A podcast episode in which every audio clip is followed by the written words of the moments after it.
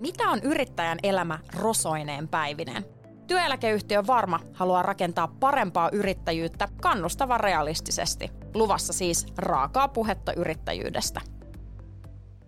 Kun ihminen kohtaa konkurssin, niin kyllä sä yhä edelleen vielä tunnet olevasi niin kuin B-luokan ihminen tuolla rahoituslaitosten kanssa neuvotteluissa. Se ehkä eniten kovisteli, että miten sä alat niin kuin ratkoa niitä haasteita.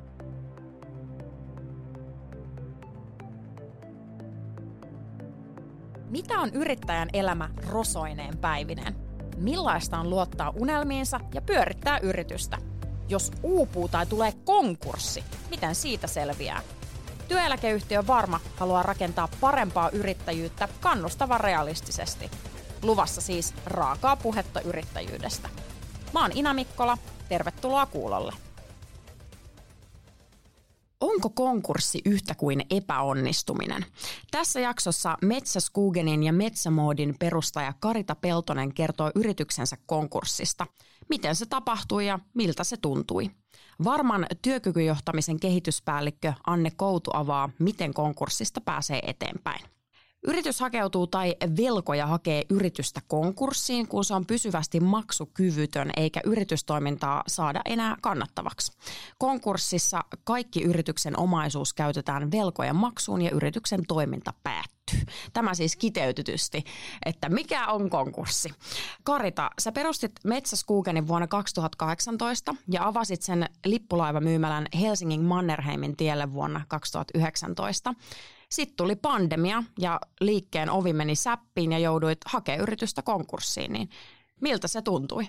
Voi sanoa, että aika monenlaisia tunteita oli kyllä omassa päässä ja tota, se tuntui saman aikaan tietyllä tavalla helpottavalta, koska oli niin kauan taistellut, antanut tavallaan kaiken itsestään ja vielä liitte til.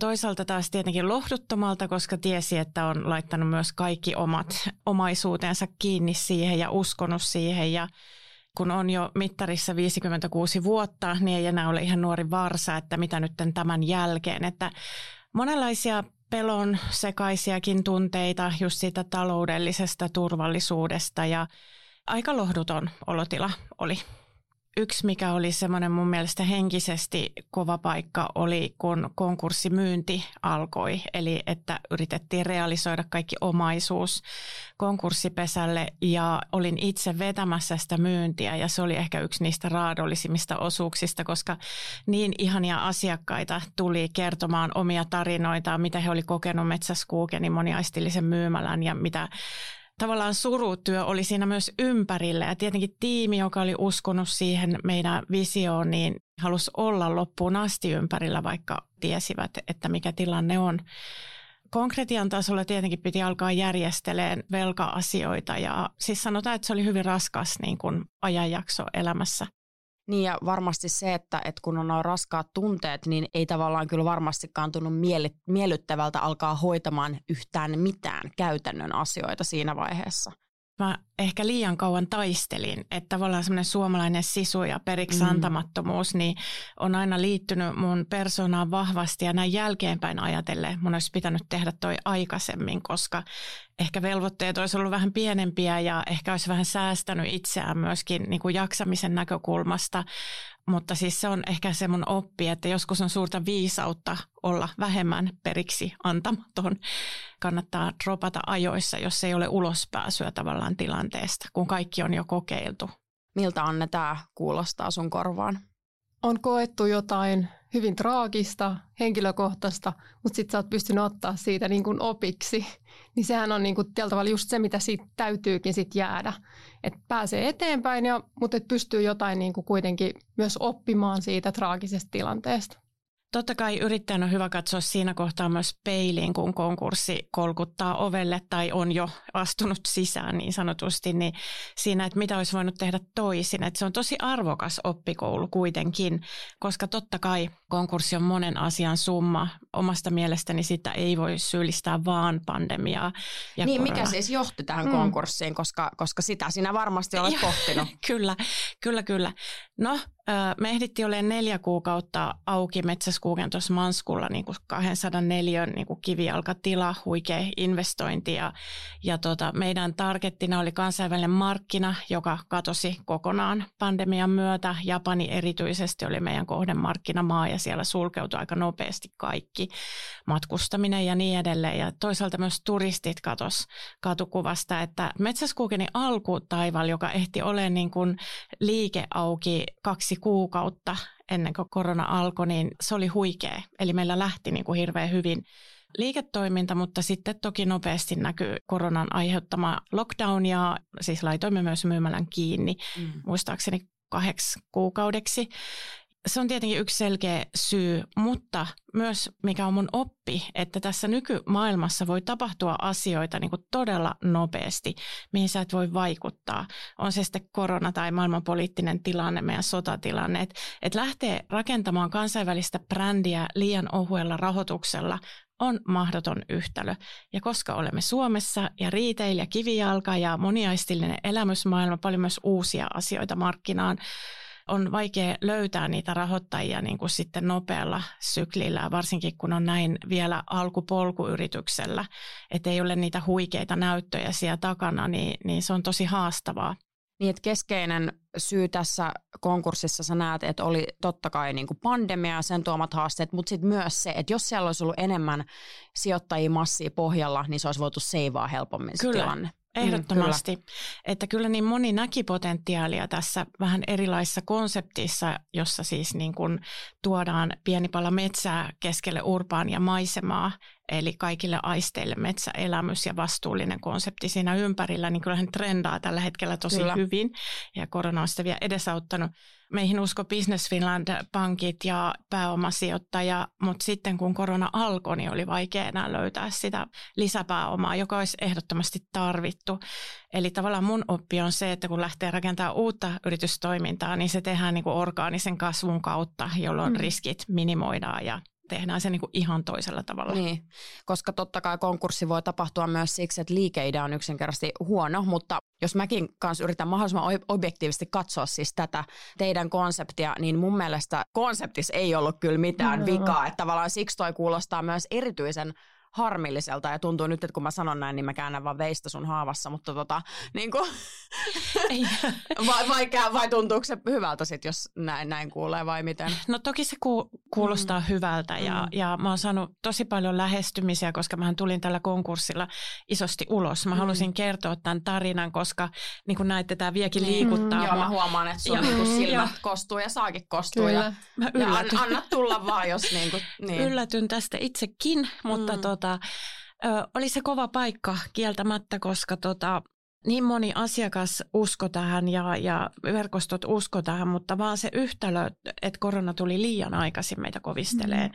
niin oli se mahdoton yhtälö. Ja ehkä se, että siinä alkoi sitten yrittää myös koronan niin kuin astuessa ovesta sisään niin kuin liikaa asioita niin kuin pelastaakseen sitä yritystoimintaa, että me alettiin tekemään P2P-keissejä ja oli pop-upia mm. ja sitä ja tätä ja se yhtälö kasvoi semmoiseksi ameepaksi, jota oli myös niin kuin yrittäjän vaikea hallita enää. Että, että paljon sellaisia asioita, mitä on katsonut peiliin, että jos olisi niin kuin pysähtynyt eikä vaan taistellut, niin olisiko nähnyt asioita niin kuin toisella tavalla. Ja sen viesti mä haluan antaa muillekin yrittäjille, jotka taistelee samojen asioiden parissa, että, että joskus on viisautta pysähtyä hetkeksi ja analysoida tilanne niin kuin vaikka hallituksen mm. kanssa, mm. mitä toki mm. oli hallitustyöskentely meilläkin, mutta mulla oli vahva rooli sen yrityksen vetämisessä ja mä en sitä niin kuin halua myöskään piilotella, koska se mm. näin oli, että semmoinen suoraselkäisyys ja avoimuus mun mielestä tämmöisissä konkurssitilanteissa on hyvä asia ja siitä mulle myöskin sit Hesari-artikkelista vaikka tuli tosi paljon niin kuin hyvää tarjottiin työpaikkoja ja kaikkea tällaista, niin se oli hyvä ulostulo. Ja myös hyvin rohkea, koska konkurssi ei kyllä tunnu niin kuin välttämättä mitenkään niin kuin helpommalta aiheelta edes puhua. Ei, niin kuin näette. Niin, kyllä, kyllä. Miten sä tota, Anne sanoisit, että kun tässäkin nähdään kuinka vaikea asia tämä on ja tunteellinen, niin kuin totta kai sä oot laittanut sun intohimon peliin, rahat peliin ja sitten myös niin kuin ulkoiset syyt vaikuttaa siihen, että homma ei toimi Miten voi siinä tilanteessa siis auttaa itseään käsittelemään näitä tunteita ja myös purkaa sitä tilannetta? tärkeää on just se, että antaa itselleen sitä aikaa ja antaa niiden tunteiden tulla, niin kuin sä varmaan oot tehnytkin. Ja kuulostaa myös siltä, että sulla on ollut Karita se verkosto. Sulla on ollut se hyvä tiimi siellä ja muutenkin se verkosto semmoinen, että sä oot varmaan saanut sieltä tukea. Että se on yksi kans tärkeä, että tukeutuu siihen verkostoon, pyytää apua, ottaa sen avun vastaan, mitä on saatavilla – ja just se, mitä sä mainitsit, myös tämä avoimuus, että oikeasti avoimesti keskustelee, että sillä saadaan ihan varmasti paljon enemmän ja parempaa aikaiseksi kuin sillä, että piilotellaan ja ei myönnetä asioita. Ja sitä kautta sitten tulee vaan enemmän niitä ristiriitoja, että se avoimuus, verkoston tärkeys, sitä nyt ylipäätään yrittäjyydessä ei voi vähätellä sitä verkoston tärkeyttä niin kuin kaikissa vaiheissa, mutta varsinkin sitten tällaisessa kohdassa. Ja sitten vielä siitä verkostosta, että jos vaikka pystyisi vähän käymään keskustelua vaikka jonkun konkurssin kokeneen henkilön kanssa, niin sekin varmaan mm. auttaa siinä tilanteessa selviytymään, että hei, kyllä tästä niin kuin päästään eteenpäin, että mä en niin kuin jää tähän, että tästä on muutkin selvinnyt. En ole yksin, joka tällaisia asioita kokee.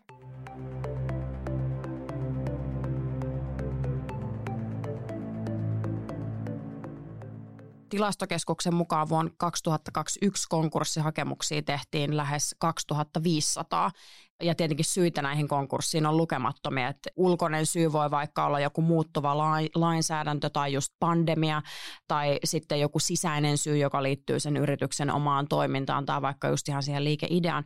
Mutta sitten jos mä ajattelen tuota lukua 2500, niin siihen sisältyy myös nimenomaan ei vaan se joku yksi, joka sen yrityksen on perustanut tyyppisesti, yrityksenä voi perustaa useampi ja just ne kaikki työntekijät, niin toi koskettaa kyllä vuosittain hyvin merkittävää määrää niin kuin ihmisiä teidänkin tilanteessa se oli hieno kuulla, kun sä sanoit, että tiimi teki töitä niin kuin loppuun asti. Et mm. Siinähän niin kuin koko se teidän porukka menetti jotain merkityksellistä niin. ja sitten niin yhdessä silti yritetään tehdä se, mitä vielä voidaan. Se oli kyllä ainutlaatuinen hetki, kun ennen konkurssia jo maalasin mun tiimille, että voi olla, että meillä tulee tässä nyt sellaisia haasteita, joista me ei selvitä. Että mä ymmärrän hyvin, jos haluatte alkaa hakea uusia uusia positioita, niin, niin ne oli kuin neljä muskettisoturia, että ei, että me olemme loppuun asti. Ja se, mä muistan, että se oli yhtä liikuttava hetki kuin tänään tämä tästä puhuminen, niin kertoi siitä, että lojaliteetti oli tosi vahva.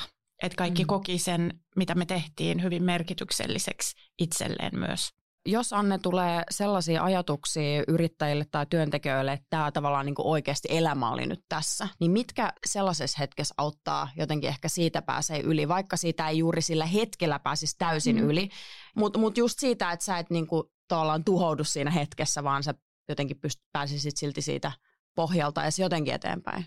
Siis totta kai tällaisessa tilanteessa niin kuin kaikille, joita se asia koskee, niin on se huoli siitä tulevasta. Ja se taloudellinen huoli varsinkin niin kuin yrittäjän näkökulmasta on aivan valtava. Se hallinnan tunnehan on se, mikä siinä niin kuin menee kaikilla. Mm. Että sä et niin kuin enää hallitse tätä, mitä tässä tapahtuu. Mutta sitten jotenkin, että yrittää sitä omaa ajattelua kääntää sellaiseen, että mihin mä tässä tilanteessa voin kuitenkin vaikuttaa, mistä mä tässä tilanteessa voin itse päättää, niin se voi auttaa niin kuin siinä hetkessä selviytymään. Toinen on totta kai, niin kuin nyt tässä puhuttiinkin, tämä verkoston tärkeys ja niin kuin se yhteinen keskustelu siitä tilanteesta. Ja sitten se, että on avoin myös niille omille tuntemuksille, että antaa niin kuin niiden tunteiden tulla. Ne voi olla ihan mitä tahansa. Sä voit olla välillä ihan äärimmäisen vihainen, sä voit olla jopa loukkaantunut, miten niin kuin voi näin käydä just mulle. Se sun firma on vähän niin kuin sinä itse myös, niin. että, mm. että se identiteettikin siinä saattaa niin kuin kärsiä, tai varmasti kärsiikin, ja se niin kuin häpeän tunteet ja kaikki, mutta jotenkin vaan yrittää niin kuin olla etsimättä niitä syyllisiä ja sitten sen hallinnan tunteen niin kuin yrittää sitä vaalia, että miten tässä tilanteessa mä voin vaikuttaa. Mun mielestä on myös tärkeää se, että ei tosiaan niin kuin katkeroidu, koska se on mm, kaikista Kyllä. pahin, mitä voi ihmiselle yleensäkin tapahtua, Kyllä. että sä et enää näe metsää puilta niin mm. sanotusti. Mm. Ja mulle toki tärkeä oli se, että mä aidosti olin paljon aikaa metsässä, eli tavallaan siellä se perspektiivi jotenkin muuttuu, että, mm. että me ollaan osa tätä kaikkea kokonaisuutta ja oikeasti mun murheet on sitten kuitenkin aika pieniä ja sieltä jotenkin itsessään tosi paljon voimaa, joten käytän sitä surutta hyväkseni myöskin. Ja mulla oli myös tämmöinen plan B, että jos ei löydy niin kuin mitään semmoista positioa tai seuraavaa niin kuin unelmaa heti, niin mä muutan mun siskon luokse, jolla on hevostalli ja siellä mä tota, kirjoitan kirjan tilinpäätös. Ja se oli koko ajan mulle semmoisena niin kuin vaihtoehtona, että mä en tipu niin kuin mihkään just kaivoon ja syvään kuoppaan, vaan sitten mä alan purkaa näitä. Että mä oon kuitenkin sairastunut vakavaan työpahoinvointiin 2018. Niin siinä mielessä mä olin tietyllä tavalla käynyt näitä vähän samoja asioita, mm-hmm. että se hallinnan tunne ja kalenterit tyhjeni ja kuka mä oon, kun mä en ole enää mm-hmm. yrittäjä, kun mä sitten myöskin lunastin itseni siitä entisestä yhtiöstä ulos, niin tavallaan niin kuin määrittää sitä omaa persoonaa uudelleen. Niin mä olin aika vähän aikaa sitten tehnyt sen. Että mä en oikeasti usko, että mä olisin selvinnyt kuitenkin näin hyvin kuin olen selvinnyt, vaikka tunteisiin meneekin keskustelu, niin kuitenkin olosuhteet huomioiden, niin, niin mun mielestä mä oon aika jo vakaalla polulla. Ja se prosessi, minkä on vähän aikaa käynyt läpi tämän vakavan työuupumuksen osalta, niin on auttanut mua niin kuin tavallaan valmistautua tietyllä tavalla tähän tulevaan. Mm. Ja sä oot varmaan siinäkin oppinut, mitä sä oot nyt pystynyt tässä hyödyntämään. Mutta on niin kuin tosi tärkeää just, että kun yrittäjillä on tosi vahva se yrittäjäidentiteetti ja se firma on se oma identiteetti. Mm. Että on jotain muitakin jalansijoja siinä niin kuin yrittäjäidentiteetissä, että siellä on sulla esimerkiksi nyt vaikka se metsä, mikä on sit yksi osa sitä, mistä sä niin kuin saat voimaa ja näin poispäin. Että toi on myös yksi tosi tärkeä, että on muutakin kuin vaan se yritys, vaikka siihen pistetään kaikki paukut, mutta kuitenkin. Niin, ja se on tavallaan sellaista myös etukäteisvarautumista. Just ja onhan näin. se ehkä ihan niin kuin muutenkin hyvä elämän ajatus ja vinkki, että ei ehkä kannata mitään elämäänsä rakentaa yhden asian varaan, koska elämä on epävarmaa ja siitä mikä tahansa elementti voi niin kuin romahtaa itsestä riippumattomista syistä. Hmm. Ja toki mun mielestä tässä tapauksessa kaunista on se, että jos ajatellaan, että se sun yrityskonseptikin perustui metsään, niin sitten tavallaan tavallaan se on nyt se, mistä sä oot saanut sitä iloa ja voimaa. Että tavallaan sitä ei voi sulta kukaan viedä mm. pois. Ei, se on ollut niin kuin yksi sitä metsän voimaa. Niin. merkityksellinen asia tiedostaa itsekin, niin. että sitä ei mun ja mun koiralta Rudilta voi kukaan viedä. Ja, mm. ja, tota, ja, ja mulle se metsä on siis synnyttänyt myös Metsäskuuken liikeidean, että tavallaan niin. se on niin. ollut tässä koko kaaressa mukana vahvasti. Sä oot Karita aiemmin sanonut, että Suomessa hävetään sanaa konkurssi. Mitä sä sillä tarkoitat ja mistä se siis johtuu? Kun ihminen kohtaa konkurssin, niin kyllä sä yhä edelleen vielä tunnet olevasi niin kuin B-luokan ihminen tuolla rahoituslaitosten kanssa neuvotteluissa. Ihan pakko sanoa tämä ääneen, koska mm. se ehkä eniten kovisteli, että miten sä alat niin kuin ratkoa niitä haasteita, koska mäkin olin henkilövakuuksiin takaamassa lainoja, niin se oikeasti kolahtaa myös omalle kohdalle. Ja tota, siinä mun mielestä pitäisi olla myöskin vähän niin kuin empatiaa ja ymmärrystä mukana, vaikka lainsäädännöt ja, ja reunaehdot on mitä on, mutta kuitenkin, että löytää semmoinen kyvykkyys neuvotella myös sieltä puolen, koska mäkin olen kuitenkin perustanut ennen Metsäskuuken konkurssia kaksi menestysyritystä ja tehnyt yrityskauppoja ja niin edelleen, että voisi sanoa, että mä oon sarja yrittäjä, mutta yhtäkkiä mut määritetään vaan se viimeinen niin. performanssi, joka on se konkurssi, niin siinä tavallaan se häpeen tunne on suuri. Mä näen silti muutostakin myös, että kun tulin avoimesti ulos tällä asialla ja hain itse yrityksen konkurssiin, enkä jäänyt velkaa siis tavaran toimittajille ja näille meidän, meidän verkoston toimijoille, niin, niin se tietenkin helpotti sitä, että yhä edelleen mulla on yhtä hyvät välit kaikkiin meidän päätavaran toimittajiin, vaikkapa kumppaneihin ja sain myös tukea sen lehtijutun kautta, mutta se häpeen tunne, se on toki myös sisä, syntynyt asia, että olen epäonnistunut, mutta sitä ei niin kuin helpota nämä raha-asioista, kun keskustellaan, niin häpeän tunne vahvistuu aina niissä neuvotteluissa. Miten sä koet, että tämän häpeän tunteen kanssa voi tehdä töitä? Se onkin hyvä kysymys, mutta siinäkin tullaan siihen, että hyväksyy sen tilanteen eikä syyttele itseään. Mä tiedän, että ne keskustelut, mitä säkin oot varmasti joutunut käymään, niin ne on ollut raastavia, mutta jotenkin, että että ehkä just sen kautta, että hyväksyy itse sen, että hei, että mä en voinut tälle tilanteelle mitään ja that's it. Ja tietyllä tavalla ehkä myös se, että ei ajattele sitä, että mitä muut ajattelee minusta, koska sä voit olla itse niin kuin, että nyt mulla on käynyt näin ja mä hyväksyn tämän tilanteen ja mä en voinut tälle mitään, mä oon tehnyt kaiken, minkä mä voin. Niin tietyllä sitä kautta se häpeen tunnekin varmaan niin kuin helpottuu. Siis se epäonnistumisen kokemus, mikä siinä yrittäjälle tulee, niin onhan se ihan valtava. Että ei se mene niin kuin sormia napsauttamalla. Että kyllä tällaista harjoittelua, ajatusleikkiä päässä tarvii käydä aika paljon, että se pystyy hyväksymään ja niin kuin ymmärtää sen, että tein parhaani, en voinut tehdä enempää, enkä niin kuin voinut tälle tilanteelle mitään. Tästä vaan tuli myös mieleen, että yrittäjällä on valtava just, mistä aikaisemminkin puhuttiin, vastuu. Mm. Eli vastuu siitä tiimistä, joka on antanut kaikkeensa. Ja, ja tota, ainakin itse pyrin myös sitten niin kuin löytämään työpaikkoja tiimille, eli, mm. eli sitten aktivoidun siinä, että ainakin referoin jokaista tiimin jäsentä niin kuin heille sopiviin positioihin ja sillä tavoin niin kuin halusin auttaa heitä, mutta mitä se konkretian tasolla oli, niin en osaa siihen nyt vastata, oliko siitä apua, mutta se vastuu on niin kuin mm. suuri. Tässä tapauksessa konkurssi oli vielä inhimillinen, koska sitten kun sä jäät vielä kaikille tavarantoimittajille, pienille artesaaneille velkaa, niin, niin kuin itse ajattelisin, että se on jo aika kestämätön tilanne, että itse pyrin välttämään sellaista sellaista liiketoimintaa, missä sitten joutuu muutkin pienet toimijat ahdinkoon, niin et osaa sanoa ajoissa, että oli nyt tässä. Sä oot aiemmin Karita sanonut, että, että esimerkiksi Jenkeissä sinun sanottaisiin olevan yrittäjän uran alkupuolella, että tavallaan konkurssi ehkä siellä pidetään kokemuksena muiden joukossa konkurssihan itsessään siis ei estä perustamasta ottaa yritystä, mutta saattaa jotenkin hankaloittaa sitä, niin sä jo nyt vähän pohdit sitä, että millaisia ne ehkä ainakin ne jotkut tilanteet saattaa olla, mutta millaisia vaikutuksia sillä konkurssilla on nyt ollut, kun siitä jo hetki on? No on merkitykselliset vaikutukset konkurssilla niin kuin sen oman talouden tilanteen kautta, että kyllä tässä tuli semmoinen lisävelka, jota kannat 20 vuotta harteillasi ja se toki vaikuttaa kaikkeen, eli se joudut niin kuin downgradeaan kaikki, mikä on se sun niin kuin normaali elintaso, niin siitä tullaan alas, mutta se, että mä joudun niin kuin muuttaa vaikka pienempään kotiin, niin ei, ei mulle taas henkilökohtaisesti ole semmoinen haastava tilanne. Mä löysin ihanan mummon mökin tuolta Vihdistä, minne muutan ja siellä on luonto ympärillä, että mulle kun se luonto on ympärillä, se on niin kuin riittää.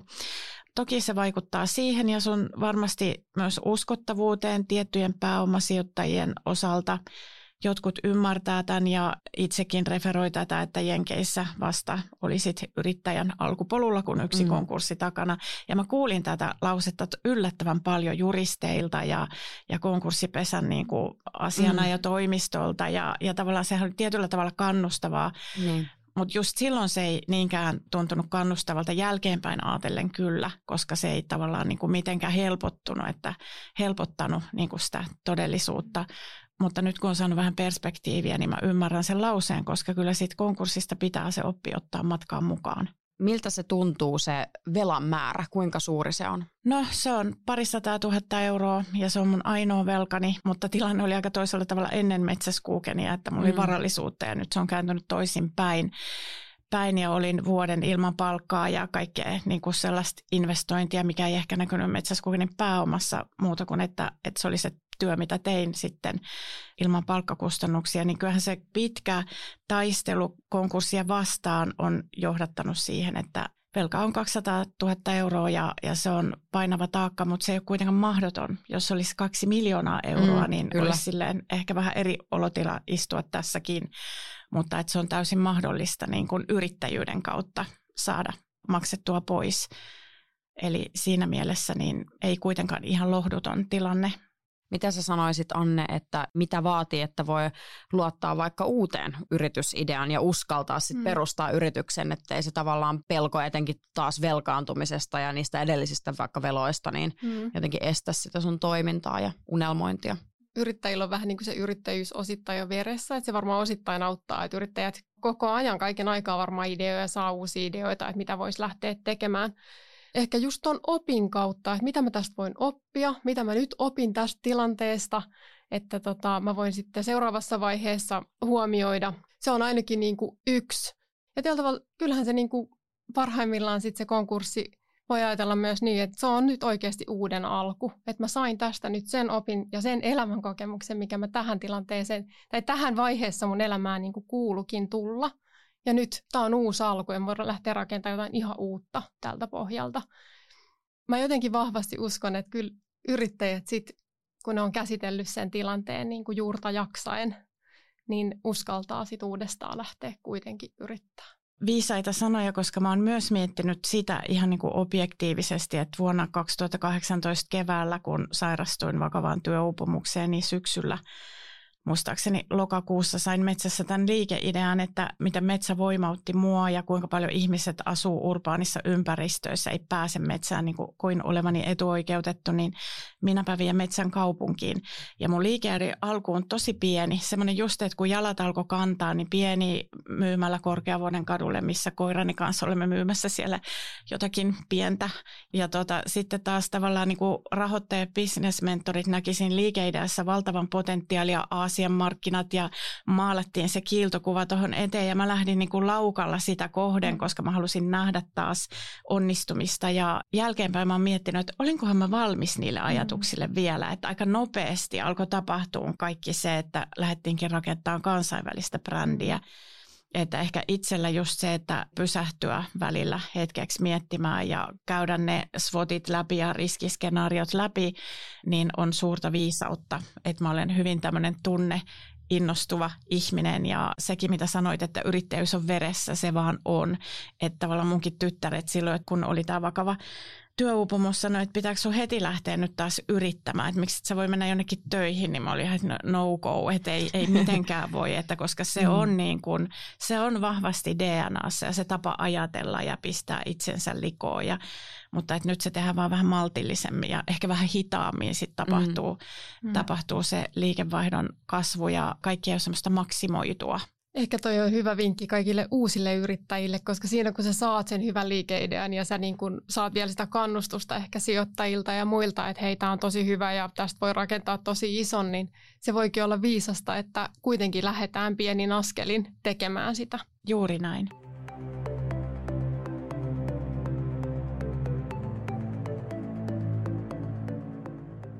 Suuri osa konkursseista on äh, yrittäjän sijaan verottajan tai eläkevakuutusyhtiön, kuten varman hakemia. Ja tämä johtuu siis siitä, että verot ja eläkevakuutusmaksut on lakisääteisiä jatkuvia maksuja. Niitä kertyy joka kuukausi ja niiden ylläpito on talousvaikeuksista jotenkin haastavaa. Ja sä just itse sanoit, että tässä tapauksessa niin itse hait yrityksen konkurssiin.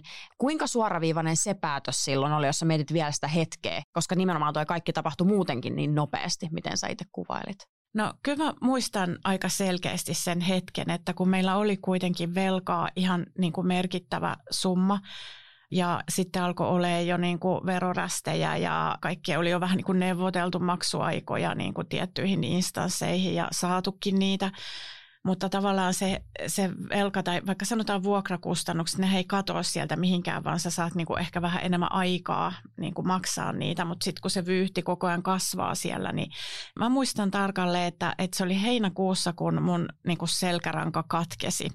Ja se oikeastaan johtui siitä, että ydintiimi jäi kesälomalle ja mulle jäi niin toi myymälä kivijalka tuohon keskustaan ja pop Fiskarsiin ja uusien myyjien vähän niin kuin kouluttaminen siihen hommaan. Ja, ja yhtäkkiä sitä tekemistä oli, piti roudata tavaraa sinne ja tänne ja se alkoi olla vähän semmoista niin kuin kaoottista suoraan sanoen. Ja silloin mä tajusin, että miten yksin mä oon siinä niin kuin kuitenkin, vaikka hallitus oli jo niin kuin tietenkin valmistellut siihen, että tässä konkurssi on yksi realistinen vaihtoehto, niin sitten silloin heinäkuussa mä tajusin, että nyt ei enää kykene. Ja siitä sitten soitin meidän pääomasijoittajille ja, ja hän tietenkin halusi auttaa ja siihen nimettiin juristi, joka hoisi mun puolesta sitä asiaa eteenpäin, joka sekin oli aika inhimillistä, että mun ei tarvinnut itse niin kuin sit sitä konkreettisesti konkurssi-ilmoitus tehdä, vaan me saatiin mm. siihen tukea ja saatiin myös aivan ihana ihana asiana ja toimisto hoitamaan sitä konkurssia, mikä oli mulle niin kuin yllätys, kun mä odotin sieltä niin kuin suurin piirtein, että joku tulee karttakepin kanssa niin. iskemään sormille. Että, että mikä te, niin, niin. niin, niin se, se oli jotenkin niin kuin yllättävän inhimillistä se prosessi. Mm. Jos yrityksen maksuvaikeudet on tilapäisiä ja toiminta mahdollista kääntää kannattavaksi, niin yritys voi hakea yrityssaneeraukseen. Eli käytännössä yrityssaneeraus on velkajärjestely, jossa yrityksen liiketoimintaa ja velkoja järjestellään niin, että yritys pystyy jatkaa toimintaansa. Sä kuitenkin vissiin koet, että tämä ei ollut vaihtoehto, vai, vai ajattelit että tämä olisi myös vaihtoehto? Kyllä sekin kävi mun mielessä mm. jossakin, ei silloin enää heinäkuussa, mutta niin. aikaisemmassa vaiheessa. Eli, mutta silloin konsultointiin hallituksen kanssa tota juristia, joka on vetänyt monia konkurssiprosesseja läpi ja hän ei uskonut, että se näin nuorelle yritykselle olisi ollut mahdollista. Ja siinä kohtaa mä luotin tämän juristin niin kuin näkökulmaan siitä, että taas niin kuin käytetään johonkin resursseja ja jos se niin kuin mahdollisuus on 5 prosenttia, niin emme lähteneet sille polulle. Mm. Ja se on toki myös hallituksen päätös. Konkurssi voi nähdä myös tietenkin tällaisena niin kuin uutena polkuna, että nyt on pöytä puhdistettu ja jotain uutta voi tulla niin kuin tilalle. Sä tota, Anne sanoit siitä, että, että on tosi tärkeää just reflektoida se tilanne, miettiä mikä on mennyt pieleen, toisaalta olla liikaa syyttelemättä itseään. Mitkä muut tekijät auttaa siinä, että sitten jotenkin konkurssista itsessään voi palautua? No kai siitä niin kuin voi sanoa, että palautuu jossain vaiheessa, mutta siis just se, että antaa niin kuin oikeasti sille palautumiselle aikaa ennen kuin sitten ehkä säntää jo siihen seuraavaan ideaan, minkä parhaimmillaan niin. on sitten jo saanut. Että ensin niin kuin oikeasti antaa aikaa sille, että palautuu siitä edellisestä tilanteesta ja sitten voi olla, niin kuin, että sun tarvii rakentaa se minä kuvakin sit uudestaan, jos se ei ole ollut niitä tukipilareita, että se yritys on ollut se sun kaikki, mitä sul on, ja se on ollut se sun koko elämä ja ainut asia. Se on myös tärkeää, että niin kuin rakentaa sen uudestaan ja niin. antaa sillekin aikaa. Ja toki se, että tekee niitä asioita, mistä saa voimaa. Sinä käyt Karita metsässä, se on sulle se paikka. Että tällä tavalla tekee sellaisia asioita, mistä tykkää, mistä tulee sitä hyvää mieltä ja hyvää oloa. Ja yrittää keskittyä niihin. Ja tietenkin sit keskustelee vielä siitä omasta tilanteestaan niiden läheisten kanssa ja ehkä just saman asian läpikäyneiden kanssa, niin sitä kautta myöskin se auttaa sitä palautumista.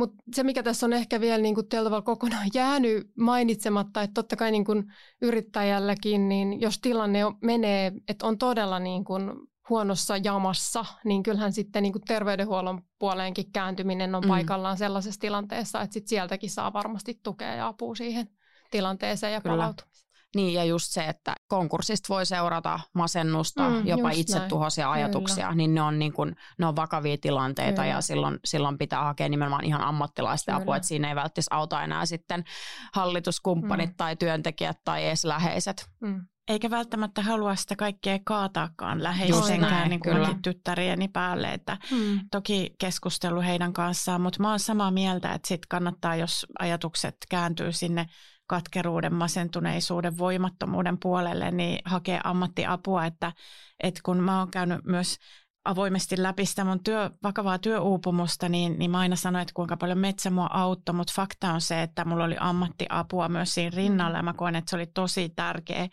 prosessi, mitä kävi läpi ja pääsi puhumaan ja purkamaan, niin samaa suosittelen kyllä muille yrittäjille, jotka on niin kuin vielä tiukemmassakin tilanteessa. Niin nyt Karita on niin sanotusti konkurssin jälkeinen elämä sinulla ja sä just kuvailit niitä eri asioita, miten se on muotoutunut, miten se on vaikuttanut sun ihan tietenkin siihen, että millainen sun elinpiiri jotenkin tällä hetkellä on ja näin. Mutta sulla on siis myös uusi yritys, Metsämod. Joo, tai on ihana sanoa, että meillä on. Että tavallaan me ollaan yhdessä perustettu, eli pääomasijoittaja, joka oli Metsäskuukenissa mukana ja sijoitti siihen paljon ja menetti paljon rahaa, niin näki kuitenkin Metsäskuukenissa ja varmaan minussa yrittäjänä meidän osassa tiimiä niin kuin valtavan potentiaalin ja sitä kautta sitten yllättäen tarjoskin sitä uutta polkua, kun mä olin tosiaan miettinyt sitä kirjan kirjoittamista ja mitä minusta tulee, niin, niin. yhtäkkiä mulla onkin tilanne, että mulle tarjotaan tarjottimella jatkumoa, kun sanoit juuri, että olisi hyvä pysähtyä, niin mä en nyt tässä pysähtynyt kylläkään, koska, koska tota, varmaan se, että, että on jo tietyn ikäinen ja kaikki mm. me tiedetään, että miten vaikeaa on plus 50 naisten löytää sitä tota osaamistasonsa vastaavaa positiota ja ainakin se vie aikaa niin mä koin, että mä sain niinku kultakimpaleen siinä tarjottuna, että Metsäskuuken, jota mä rakastin, niin tämä pääomasijoittaja mahdollisti sen, että, että me ostettiin konkurssipesältä Metsäskuuken brändi, joka jatkaa siis meidän mukana. Kaikki tunteethan siihen brändiin on niin kuin valtavan voimalliset. Ja se mitä me tehtiin eri lailla kuin tämä uusi Metsämood perustettiin on, että me keskitytään B2B-puolelle. Eli meillä on jälleenmyyjiä ja B2B-projekteja. Me tehdään voimauttamia metsätiloja henkilöstölle ja, ja asiakastiloihin, hotelleihin, myymälöihin ja niin edelleen. Eli, eli me saadaan tehdä yhä edelleen sitä arvopohjasta työtä ja koetaan, että merkityksellistä työtä, koska Metsämood edistää ihmisten ja metsien hyvinvointia. Se on meidän niin kuin iso missio. Niin tavallaan kauhean moni asia ei muuttunut muuta kuin se kivireki, joka oli valitettavasti se kivijalka, jota itsekin rakastin, niin, mutta valtava taakka ja kustannus. Niin nyt meillä on Jätkäsaaressa semmoinen pikkumetsä, ja tosiaan niin meidän, meidän, meidän liiketoiminta on alkanut niin kuin käsittämättömän hyvin, että mikä musta on ollut aivan ihanaa, että isot asiakkaat, kuten vaikka partioaitta koki, että, että meillä on tämmöinen kulttimaine ja he ehdottomasti haluaa jatkaa meidän kanssa. Ja, ja ne oli semmoisia lottovoittajat meillä kulttimaine, että mitä ihmettä, että, että tavallaan konkurssin revittämä brändi niin ei saanut tuossa kohtaa mm. siipeensä. Mm. Ja siinä mä uskon, että se avoimuus ja semmoinen suoraselkäisyys, että ei asioita peitellä, vaan Jep. avoimesti tuodaan pöydälle auttoi meitä saamaan mm. niin kuin heti niitä keloja tuonne asiakasrajapintaan. Ja nyt me voidaan puhua jo, että meillä on siellä kumppaneita, koska me ollaan tehty jo monia projekteja niin. samoille asiakkaille. Että se, se antaa valtavasti intoa Toki tietyllä tavalla se on aina uuvuttavaa, kun on startuppi, niin pitää tosiaan huolehtia siitä, että, että onneksi mulla on tuossa tiimi nyt ympärillä, jotka huolehtii myös mun hyvinvoinnista, koska mä oon myöskin vähän addiktoitunut yrittäjä, että helposti viikonloputta, että mä teen sitten pääsiäislomalla tätä ja tätä, niin sitten mun tiimipari mm. heti sanoi, että mitä jos nyt et tekiskään yhtään mitään pääsiäislomalla. Että tavallaan se on myös semmoista itsensä haastamista ja että ympärillä olevatkin ihmiset tiedostaa tämän, että yrittäjyyskin voi olla tämmöinen adikti. Toi vaikuttaa myös siltä, että toi konkurssi vaikutti aika selkeästi myös teidän valintoihin just siitä vaikka siitä kivialasta. Että tavallaan se oli se just se oppi siitä, että no tohon me ei nyt mm. laiteta sitä rahaa, eikö? Kyllä, niin. juuri näin. Ja se ei tarkoita sitä, etteikö meillä jonain päivänä, kun meillä on kassassa rahaa, niin, voida investoida, kyllä, kyllä. mutta me ei tehdä sitä velkarahalla. Jep. Ja se on se niin kuin, polku. Samoja virheitä ei pidä toistaa ja se on niin kuin äärimmäisen tärkeä oppi. Ja just se, että analyyttisesti katsot myös yrittäjänä itseäsi peiliin, että nyt ne asiat, mitä piti tehdä toisin, niin oikeasti teet toisin. Lopuksi mä haluaisin vielä kysyä, että mitä te haluaisitte konkurssin kohtaavan yrittäjän muistavan? Jotenkin ehkä se, että muistaa, että se elämä oikeasti jatkuu sen konkurssin jälkeen ja on ylpeä siitä, että on uskaltanut olla yrittäjä – on pystynyt työllistämään itsensä ja mahdollisesti jopa sitten muitakin ihmisiä, niin siitä saa aina olla ylpeä, vaikka mitä tapahtuisi. Ehkä mä vielä otan tärkeimpänä asiana sen, että pitää uskaltaa päästä irti, ettei niin kuin liian kauaa yritä, jos tilanne on mahdoton syystä tai toisesta. Ja luottaa myös hallituksen ohjaamiseen, koska siellä on kuitenkin objektiivista, usein myös hyvin laajalasta näkemystä. Itse olen ollut yhden tämmöisen nuoren yrittäjän tukena ja kannustin häntä toimimaan, kuten hallitus jo niin kuin selkeästi ohjasi. Ja, ja, ja tavallaan just mainitsin, että ole ylpeä siitä, mitä olet saanut aikaan ja työllistänyt just muita ihmisiä. Tämä oli hänen nuoren ihmisen toinen yritys, että siellä varmasti on potentiaalia luoda se kolmaskin, mutta nyt se hetken, hetken niin kuin pysähdys ja pohdinta, että mitä haluaa tehdä niin kuin sitten seuraavassa vaiheessa.